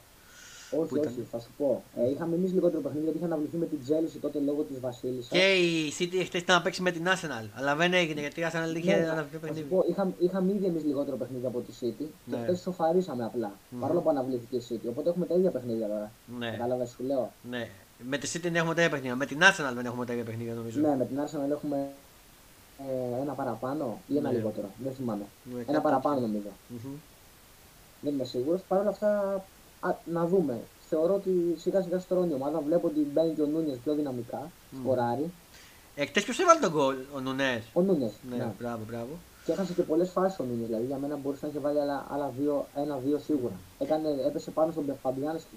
Τρομερό ο Φαμπιάνσκι. χθες, Δεν κάποιες, δε ε, μας αποκρούσεις. είπες όμως και την άτυχη στιγμή της Liverpool για ακόμα μια φορά με τον αματισμό του Ζώτα. Ναι, ο Ζώτα είναι ο μεγάλος άτυχος. Θα χάσει και το Μουντιάλ από ό,τι βλέπω. Ε, στην τελευταία φάση στην κυριολεξία, δηλαδή στο 95, έπαθε το παιδί πρόβλημα στο γόνατο μάλλον. Είναι, δεν ξέρω αν, αν μιλάμε για χιαστή ή για κάτι άλλο, δεν έχω διαβάσει. Δεν, κιόλας. ούτε, που ήμουν στο γόνατο είχα διαβάσει, δεν είχα διαβάσει και αυτό Ναι. ακόμα. Αλλά είναι τόσο σοβαρό από όσο φαίνεται για να του στερήσει τη συμμετοχή του στο Μουντιάλ. Η Liverpool με του τραυματισμούς φέτος, ρε φίλε, πάρα πολλοί τραυματι- τραυματισμοί. Και πέρσι, από πέρσι έχει ξεκινήσει αυτό το κακό. Δεν ξέρω αν είναι λόγω εντατικής προπόνησης, λόγω κακού, κακού ιατρικού team ή οτιδήποτε άλλο. Ναι. Ε, θέλω να σε ρωτήσω κάτι για το παιχνίδι με τη City, γιατί εγώ ήμουν στο γήπεδο, δεν είχα εικόνα. Ε, Το γκολ που έβαλε η City και το ακυρώσαν και διαμαρτυρήθηκε η City, ήταν, ε, έπρεπε να ακυρωθεί ή έπρεπε να μετρήσει; Ε, θα σου πω, ο Χάλαντ κερδίζει την μπάλα στο κέντρο, Μμμ. Ε, τραβώντας τον Φαμπίνιο από τη φανέλα. Είναι φάουλ για μένα, ξεκάθαρο. Αλλά δεν είναι μόνο αυτό. Ε, από ό,τι διάβασα από έναν Άγγλο δημοσιογράφο του Sky Sports, ε, υπάρχει με δύο φάουλ στην διαφάση. Γιατί μετά γίνεται ένα σουτ το οποίο ο Άλισον πέφτει και το μπλοκάρει εν μέρη Μμ. και ο Χάλαντ για να του κερδίσει την μπάλα τον κλωτσάει στα χέρια. Αυτό που κάνουν το γνωστό, ξέρεις, που κάνουν οι επιθετικοί για να κερδίσουν την κόντρα, Ναι, ξέρω, ναι, ναι, ναι. ναι. Κατάλαβες. Οπότε λένε ότι υπάρχουν δύο φάουλ. Λανθασμένες οι, οι διαμαρτυρίες για τη διαιτησία. Μην τρελαθούμε τώρα. Υπήρχαν σφυρίγματα που δεν πήρε ο Σαλάχ που του ξεριζώσαν τη φανέλα στην κυριολεξία. Α, τόσο καλά. Ε, Ο Κλόπ αποβλήθηκε για ένα τέτοιο σφύριγμα. Δηλαδή ο Μπερνάρντο Σίλβα τραβούσε το Σαλάχ και ήταν κάρτα και φάουλ και τελικά δεν πήρε τίποτα. Μάλιστα. Και αποβλήθηκε ο Κλόπ, ο οποίος δεν τιμωρήθηκε. Χθες ήταν στον πάγκο κανονικά γιατί δεν έχει βγει ακόμα η τιμωρία. Μάλλον θα ασκήσει και έφεστη. Αλλά ίσως λείψει σε κάποιο παιχνίδι από τον πάγκο. Μμμ. Αυτό δεν έχω να πω κάτι άλλο. Κλασικό ντέρμπι, αγγλικό, με ξύλο, με ένταση, με πάθος, με ποιότητα όμως παρόλα αυτά. Ναι. Ήμασταν πιο δυνατοί. Δεν, δεν, δεν θα πω ότι ήμασταν τρομερά καλοί σε σχέση με τη City, ήταν ένα μετρ- μετρημένο, ναι. μοιρασμένο παιχνίδι. Οπότε, ναι, αυτό. Με Δεν έχω να πω κάλυψες, κάτι εγώ άλλο. δεν έχω να πω κάτι, Ήμασταν, γιατί εγώ- ήμασταν πιο καλοί, ήμασταν Δεν- πιο τυχεροί μάλλον. Μμμ. Εγώ δεν έχω να πω κάτι γιατί δεν το έχω δει το ματς, ούτε το ένα το άλλο γιατί Ναι. δεν μπόρεσα. Ε, μας κάλυψε απόλυτα. Και πάμε τώρα, να σε πάω δυστυχώς στον ε, αγαπημένο σου μπασκετικό Παναθηναϊκό. Τον μιλήσουμε για αποκαρδιωτικό, μπάσκετ. αποκαρδιωτικό Παναθηναϊκό. Να το πω έτσι. Γιατί χθες υπήρχε μεγάλη συντριβία την Άλμπα. Και να πω ότι στην Άλμπα δεν παίζαν και τρεις παίκτες χθες, έτσι. Τρεις, ναι, ε, και τρεις βασικοί κιόλας έτσι. Ο Τίμαν, ο Μάοντο Λο που είναι θεωρητικά ο ηγέτης στα γκάρτη ναι. και ένας παίκτης ακόμα που δεν θυμάμαι τώρα αυτή τη στιγμή. το Πού όνομά να του, παίζανε, διαφεύγει. έτσι. Πού να παίζαν κι αυτοί. Ναι, αυτό Ε, ακριβώς, δηλαδή, δεν ξέρω τι να πω. Ιτήθηκε ο Παναθηναϊκός 94-65 χτες. Ε, δεν έχω εικόνα του παιχνιδιού, δεν το είδα. Ε, γιατί έ- έκανα μια βουλιά και μετά μόλις τελείωσα δεν το πρόλαβα, τελείωνε και έβαλα τον Ολυμπιακό και είδα. Θα το πω στη συνέχεια. Λοιπόν, θα σου πω για τον Παναθηναϊκό και μετά σχολιάζουμε τον Ολυμπιακό. Σχολίασε Παναθηναϊκό. Ήρεμα, όσο σου βγαίνει ήρεμα γιατί ξέρω ότι είσαι αγανακτισμένος. Όχι, ήρεμα, δεν θα πω κάτι. Δεν, δεν υπάρχει πλέον καν, να σου το πω, δεν υπάρχει καν πλέον κουράγιο για να ναι. ε, φωνάξω ή για να... Ναι. Είναι κάποια πράγματα που τα λέμε εδώ και δύο χρόνια. Όσο η ομάδα συνεχίζει σε αυτή τη διοικητική αστάθεια, η Γιανακόπουλη, είμαι, δεν είμαι στον Παναθηναϊκό, βοηθάω, δεν βοηθάω τον Παναθηναϊκό, ε, δεν θέλω να αναμειχθώ, αλλά διώχνω και άτομα. Μμμ. Ε, ότι τέλος πάντων αυτά τα, που, τα γνωστά ξέρω εγώ ότι επιστρέφουν Που τα στην ξέρουμε. κανονικότητα, Μμμ. αλλά δεν επιστρέφουμε και στην κανονικότητα γιατί δεν έχουμε και λεφτά να πάρουμε παίχτε για να επιστρέφουμε στην κανονικότητα. Μμμ. Θέλουμε το ΟΑΚΑ πράσινο, δεν το παίρνουμε το ΟΑΚΑ γιατί αργεί, α, καθυστερεί η κυβέρνηση, βρίζουμε την κυβέρνηση. Εντάξει, οκ. Δεν Ε, μπο- Μμμ, Συμφωνώ. Πάμε στο αγωνιστικό. Εντάξει, έχει φτιαχτεί μια ομάδα καλώς ή κακώς που έχει τεράστιο πρόβλημα στο σουτ. Το ξέραμε αυτό από την αρχή. Μμμ. Ο μόνος που είναι αξιόπιστος σουτέρ είναι ο Γκριγκόνης, που κι αυτός είναι σκιά του εαυτού του μέχρι στιγμής. Μμμ. Έβαλε χθες 15 πόντου, αλλά αν δει κάποιος το παιχνίδι πραγματικά θα καταλάβει τι λέω. Δηλαδή οι επιλογές ήταν λαθασμένες, είχε 6-7 άστοχα σουτ, 3-4 λάθη, κακό στην άμυνα. Ο Παπαγιάννης που περίμενες πολλά και αυτός δεν έχει μπει καλά, ίσως και να επηρεάζει από τον τραυματισμό. Μμμ. Και ο Παναθηναϊκός έχει τεράστια προβλήματα στην επίθεση. Απλά χθες είχε προβλήματα και στην άμυνα. Δηλαδή, όταν δέχεσαι 94 πόντους και βάζεις 65, τι να πεις; Ναι, Τι να όντως. πεις πραγματικά. Δεν Όντως. ξέρω αν είναι θέμα προπονητή, αν είναι θέμα παικτών ή αν είναι συνδυασμός. Σίγουρα Όμως- λείπει ένας παίκτης σαν τον Νέντοβιτς. Από το έχω δει από τα από τα Ναι, η παιχνίδια. αλήθεια είναι ότι δεν έχουμε κάποιον παίκτη που να έχει προσωπική φάση. Κάτι ακουγόταν για τον Μπέικον, αλλά δεν ξέρω αν θα έρθει. Ναι, ο Μπέικον δεν νομίζω να έρθει γιατί βγαίνει ο Ράντονης και λέει ότι είναι κακός χαρακτήρας Ναι. και θα δημιουργήσει προβλήματα κτλ. κτλ. Βλακίες λέει, Ε, τέλος πάντων. Ναι. Τέλος πάντων, εγώ δεν τα κοιτάω αυτά γιατί στην Μμμ. Γιατί να σου πω κάτι, έχω ξαναπεί ότι δεν με νοιάζει τι κάνει ο παίκτη εξαγωνιστικά. Αν είναι καλός μέσα στο γήπεδο, εγώ στο γήπεδο θέλω να είναι καλός. Τώρα αν βγαίνει ξενυχτάει δεν μπορώ να το πω εγώ. Ε, ναι. Και δεν με απασχολεί κιόλας. Ε, Ε, ακριβώς. από εκεί και πέρα, ο Μπέικον ίσως ήταν μια κίνηση που αν τη δούμε στρατηγικά τελείως, εκτός από αγωνιστικά, θα βοηθούσε και λίγο εξαγωνιστικά. Δηλαδή θα ζεσθενόταν λίγο πάλι ο κόσμος. Γιατί υπάρχει Ναι. τεράστια απογοήτευσης στην μπάλα, στο μπάσκετ. Ενώ όταν βλέπεις ότι η μπάλα πηγαίνει τόσο καλά, γυρνάς στην πλάτη. Καλός ή κακός. Μμμ. Στο καμάρι του συλλόγου έτσι, που δεν περίμενε κανένας ποτέ να φτάσει σε αυτό το σημείο. Ναι. Ε, από εκεί και πέρα αγωνιστικά ο Παναθηναϊκός δεν έδειξε τίποτα χθες. Δηλαδή διασύρθηκε πραγματικά, ήταν συνοθήλευμα με όλη την έννοια της λέξης. Ε, έγινε μέσα σε τρία λεπτά το συν 10 της Άλμπα έγινε συν 25 με ένα σε 15-0. Μμμ. Δεν μπορούσαμε να βάλουμε καλά πραγματικά ούτε μόνοι μας άμα παίζαμε. Μμμ. Ε, τι να πω, δεν ξέρω. Καλούνται να βρουν λύσεις αυτοί που είναι υπεύθυνοι για την ομάδα. Δεν ξέρω αν αυτός θα είναι ο πρόεδρος, αν θα είναι ο τεχνικός διευθυντής, αν θα είναι ο προπονητής, δεν με απασχολεί. Δεν γίνεται να συνεχίσει έτσι, γιατί αύριο έχει παιχνίδι. Και θα πας από ό,τι ξέρω. Ναι, θα είμαι μέσα, θα το πιούμε όλο το ποτήρι με το φαρμάκι. Δεν θέλουμε το μισό, θέλουμε Ναι. να το πιούμε όλο. Με μισή καρδιά θα πας. Να σου πω κάτι, πραγματικά στο μπάσκετ δεν περίμενα ποτέ ότι θα πω καλύτερα να μην πάω. Δεν το περίμενα ποτέ. Γιατί πάντα πήγαινα και ήξερα ότι θα πάω να στηρίξω το εκάστοτε πρόσωπο που ήταν ε, εκεί. Ε, γιατί κάποιο θα ήταν ο Διαμαντίδης, θα ήταν ο Αλβέρτης. Ναι. Φέτος δεν έχω το κουράγιο να στηρίξω κανέναν από αυτούς που αναμειγνύονται με την ομάδα, γιατί αποψηλώνουν, ας πούμε έτσι, τους, ε, τις σημαίες του παρελθόντος. Δεν γίνεται να φταίνε πάντα αυτοί. Δηλαδή ο Μπράντοβιτς, ο Αλβέρτης, Ναι. ο Διαμαντίδης, ο Ο Ιτούδης, ο ένας ο Πασκουάλ άλλος. που είχατε πάρει. Και να, και, να φταί- και να μην φταίει ποτέ η ρίζα του προβλήματος που είναι η διοίκηση. Μην κορδευόμαστε μεταξύ μας. Η ρίζα του προβλήματος είναι ο, ο μεγαλομέτωχο. Και η ασταθή- αστάθεια και στο χαρακτήρα που έχει, αλλά και σ- ας πούμε ότι δεν σμπρώχνει χρήματα, δεν δείχνει τη διάθεση να δώσει χρήματα για την ομάδα. Ναι, γιατί ο Παναγιώτο Ε. φέτος έχει έσοδα έξοδα. Έτσι παίζει πάλι. Έσοδα έξοδα. έξοδα. Στην ουσία, ναι, ενώ είχαμε διαφορετική Μμμ. ξεκίνησε με, διαφορετικό, με διαφορετική προοπτική για επιστροφή στην κανονικότητα που ο ίδιος ο μεγαλομέτωχο έλεγε ότι θα επιστρέψουμε. Μμμ. Δεν βλέπουμε κάτι τέτοιο. Ναι. Γιατί η επιστροφή στην κανονικότητα δεν είναι να τρώσει από από τα δεύτερα της άλμπα. Μμμ. Άμα είναι αυτή η κανονικότητα, δηλαδή πώς θα ήταν να μην ήμασταν στην κανονικότητα. Έλα, ναι. Ε, αυτά δεν έχω κάτι άλλο να πω. Μακάρι, μακάρι να διαψευστώ, αλλά δεν βλέπω να αλλάζει κάτι σε επόμενη σεζόν πάλι. Εκτός αν γίνει ενεργοποίηση, σοβαρή ενεργοποίηση όμως και Του κάνει Προέδρου. ποιοτικές επιλογές, Μμμ. προσθήκες. Δεν μπορώ να βρω άλλο τρόπο. Ναι. Να πούμε ότι τις επόμενες μέρες θα μας έχεις φαντάζομαι και άφρα για μπασκετικό και ποδοσφαιρικό Ολυμπιακό. Ε, Παναθηναϊκό, sorry. Ε. Για μπασκετικό Παναθηναϊκός θα έχω σίγουρα ένα το μάτς Μμμ. αύριο. Γιατί θέλω να έχω μια ολοκληρωμένη εικόνα, αν και την έχω στο μυαλό μου την εικόνα. Ξέρω ότι θα γράψω πάνω κάτω. Ναι. Ε, τώρα για ποδόσφαιρο θα περιμένω τον ντέρμπι. Θα περιμένω τον ντέρμπι για να. Θα είσαι; στο ηλιοφόρο, θα πας.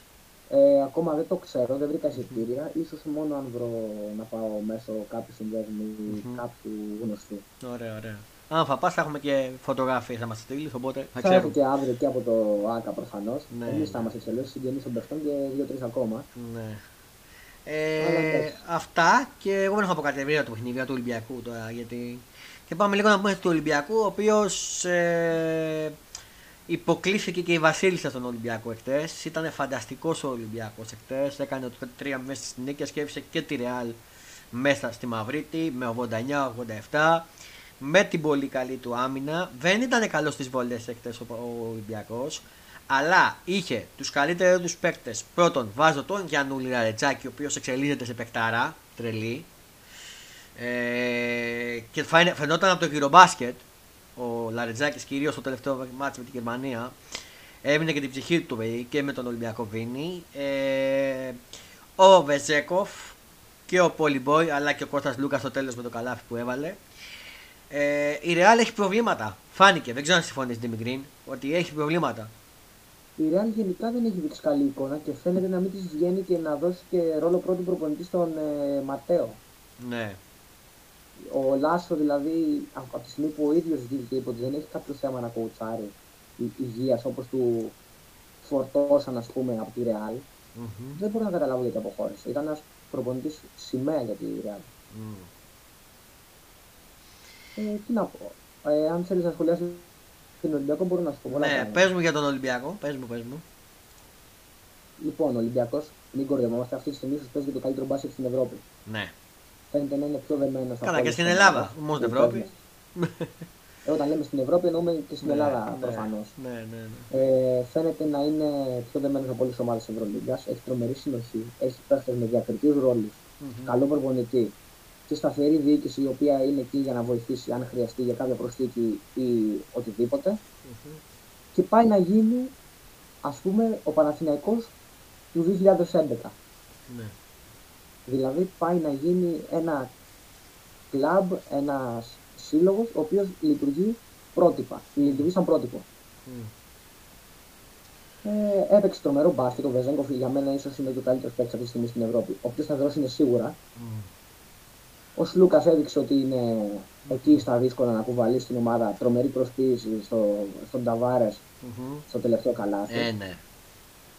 Τρομερός Λαρετζάκης, ο οποίος κάνει step up, να το πούμε αυτό. Ναι. Α, και ίσως παίζει τεράστιο ρόλο το ότι γύρισε και η ψυχολογία του μετά το μάτι με τη Γερμανία. Γιατί αν θυμάσαι, ο Λαρετζάκη ξεκίνησε να παίζει τρομερά μετά το μάτι με τη Γερμανία στο Ευρωμπάσκετ. Mm-hmm.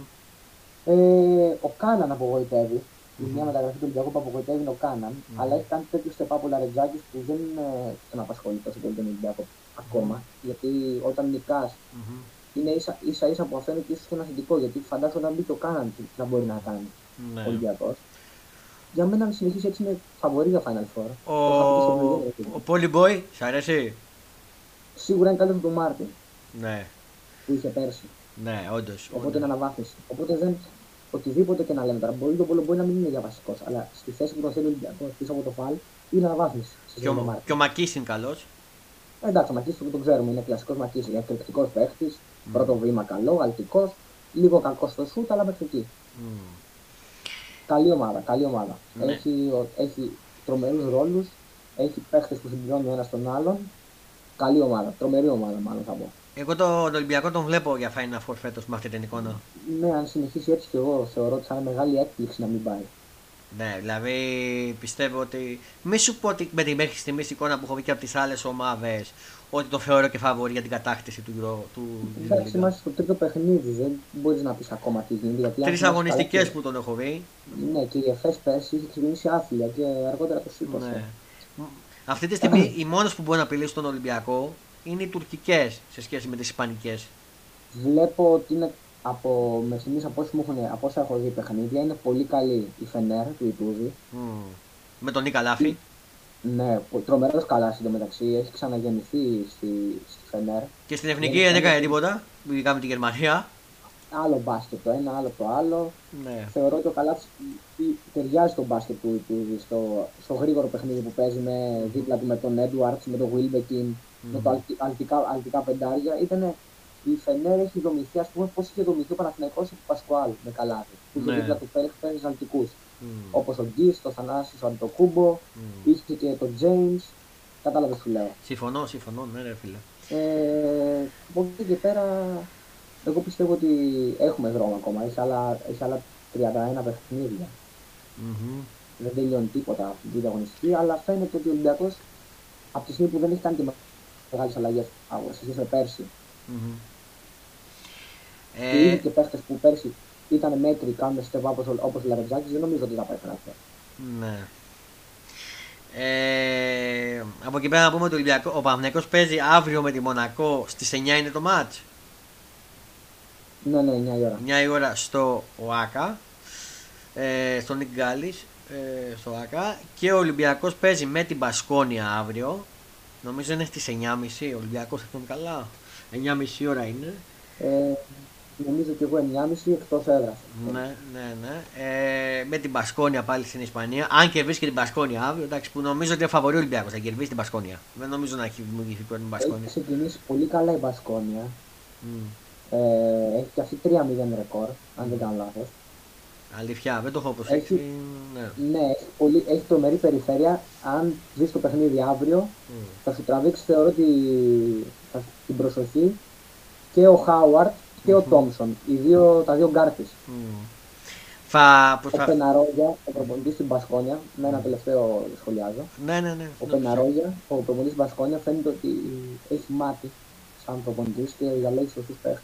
ναι. Από εκεί και πέρα όλα στο γήπεδο. Επίσης θα σα αφήσω από τον Παναθηναϊκό, αλλά σίγουρα θα πω τον Ολυμπιακό. Πιο πολύ με ψήν να πω αυτή τη στιγμή την εικόνα του Ολυμπιακού παρά του Παναθηναϊκού, φίλε. Sorry που στο Ναι, λέω, ναι. που εγώ έβλεπα Παναθηναϊκό Ναι. πολύ.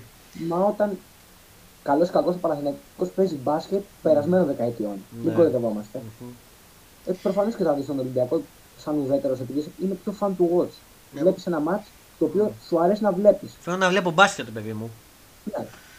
Μακάρι να κάνει την έκπληξη ο Παναθηναϊκός αύριο και να πάει στο 2-2 και να μην έχει χάσει τίποτα μετά. Γιατί το 2-2 δεν είναι άσχημο Μακάρι. ξεκίνημα με Όχι, δύο- με μακάρι. δύο νίκες, δύο ήττες. Αλλά έτσι και Ε, χάσει δεν- αύριο. Δεν, δεν μου δείχνει αυτή η εικόνα κάτι. Ότι Ναι. μπορεί να το παλέψει. Όχι. Επίσης, ε, να πω ότι είχαμε έκπληξη στο κύπερο Λάβος. Εγώ διαβάζω τώρα πριν από λίγο στο sportfm.gr. Ε, Δεν νομίζω να το ξέρεις ούτε εσύ αυτό. Εγώ το διάβασα και φυσικά με τον Όφη. Ένα μηδέν. Ε, έριξε βόμβα η Κηφισιά και απόκρισε τον Όφη, παιδιά. Έγινε και αυτό έτσι. Ένα μηδέν. Ε, γι' αυτό οι νοκάουτ αγώνες είναι και οι πιο δύσκολοι και οι πιο ωραίοι, φίλε. Μ' ακούς; Ναι, ναι, κανονικά. Τι να σου πω κάτι. Έχω, σαν ε, παλ- παλαιότερα ο θείο μου ήταν στην Κυψιά, Mm. ε, γενικός αρχηγός. Και είναι μια ομάδα που παρακολουθώ από πιτσιρίκι και δεν κάνω πλάκα. Τα τελευταία χρόνια έχω σταματήσει βέβαια γιατί έφυγε και αυτός από την ομάδα. Αλλά γενικά θέλω να νικάει η συγκεκριμένη ομάδα γιατί μου είναι συμπαθής. Μμ. Και κλείνοντας, θέλω να πούμε, ξεκίνησε και το NBA. Έχεις δει κανένα αγώνα, έχεις καταφέρει ή μπα. Ε, όχι, δεν κάθομαι. Σπάνια κάθομαι να δω regular season. Μμ. Ε, περισσότερο βλέπω τα playoffs. Το θεωρώ πιο, Πιο- ενδιαφέρον γιατί αρχίζουν, εκεί αρχίζουν και παίζουν σκληρές, Ναι. πιο σκληρές άμυνες όσο γίνεται τέλος πάντων. να Ε, παίξουν άμυνες στο NBA. να πω ότι χτες, γίνε, από χτες μάλλον γίνεται και η απονομή στους Warriors, τα βαχτιλίδια και αυτά και κερδίσαν και τους Lakers μέσα στο γήπεδο τους ε, στην πρωταθλήτρια της ομάδας. Και χτες είχαμε τα εξής αποτελέσματα. Πριν τα πω να πω ότι ο Γιάννης παίζει ξημερώματα σήμερα 2,5 ώρα το πρώτο παιχνίδι οι Bucks. Στο λέω και εσένα μήπως θα το δεις. Ε, Δήμη Green, δεν ξέρω, μ' ακούς ε; Ναι, ναι, και παίζουν με την ομάδα που υποστηρίζουν, τους Φιλαδέλφια. Ναι, θα είναι ωραίο μάτς αυτό. Ναι, ε, θεωρώ ότι θα είναι ναι. ενδιαφέρον το παιχνίδι. Και, Μπορεί να το τσεκάρω και, λίγο. και νωρίς τα ξημερώματα είναι 2,5 ώρα, δεν είναι αργά όσα μπορεί να κοιμάσαι. Μπορεί να βρει τουλάχιστον μια πε, περίοδο εκεί, δύο.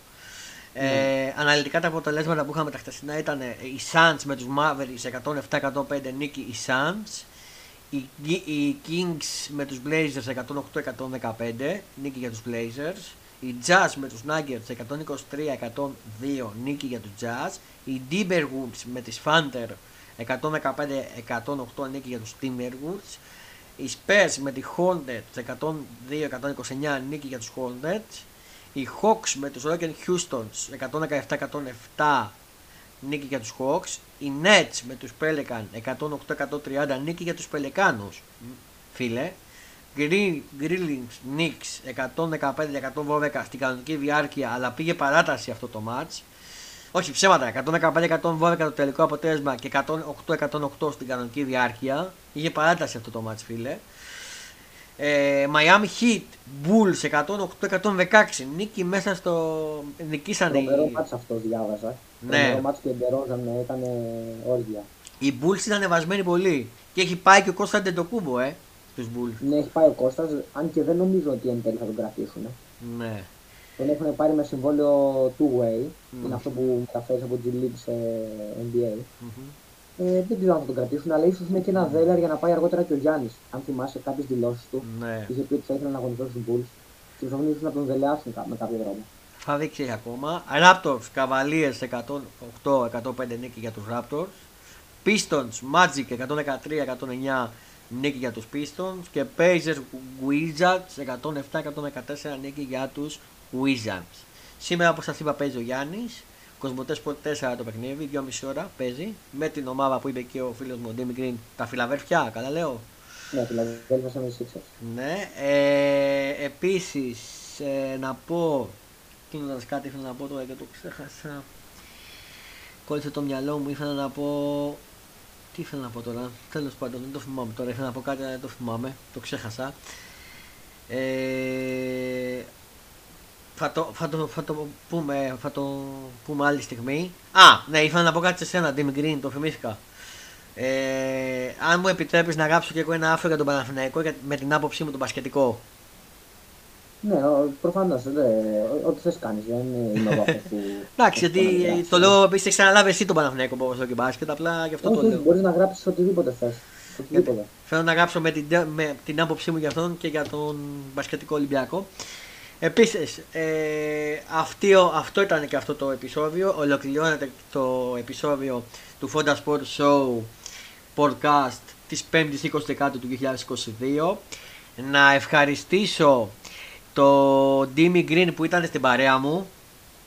Εγώ ευχαριστώ. Ε, θα ε, τον έχουμε και άλλη στιγμή. Περιμένουμε και τα άφρα του και τα πάντα. Επίσης ε, στο YouTube θα, όσο σας έχω πει κάνουμε αυτά τα για τη EuroLeague θα τα δείτε. Συνεχίζουμε και έχονται και κάτι άλλες εκπλήξεις φοβερές. Μέχρι τότε να είστε συντονισμένοι, να χαμογελάτε να κάνετε τους άλλους να ανησυχούν. Πολλά φιλιά, γεια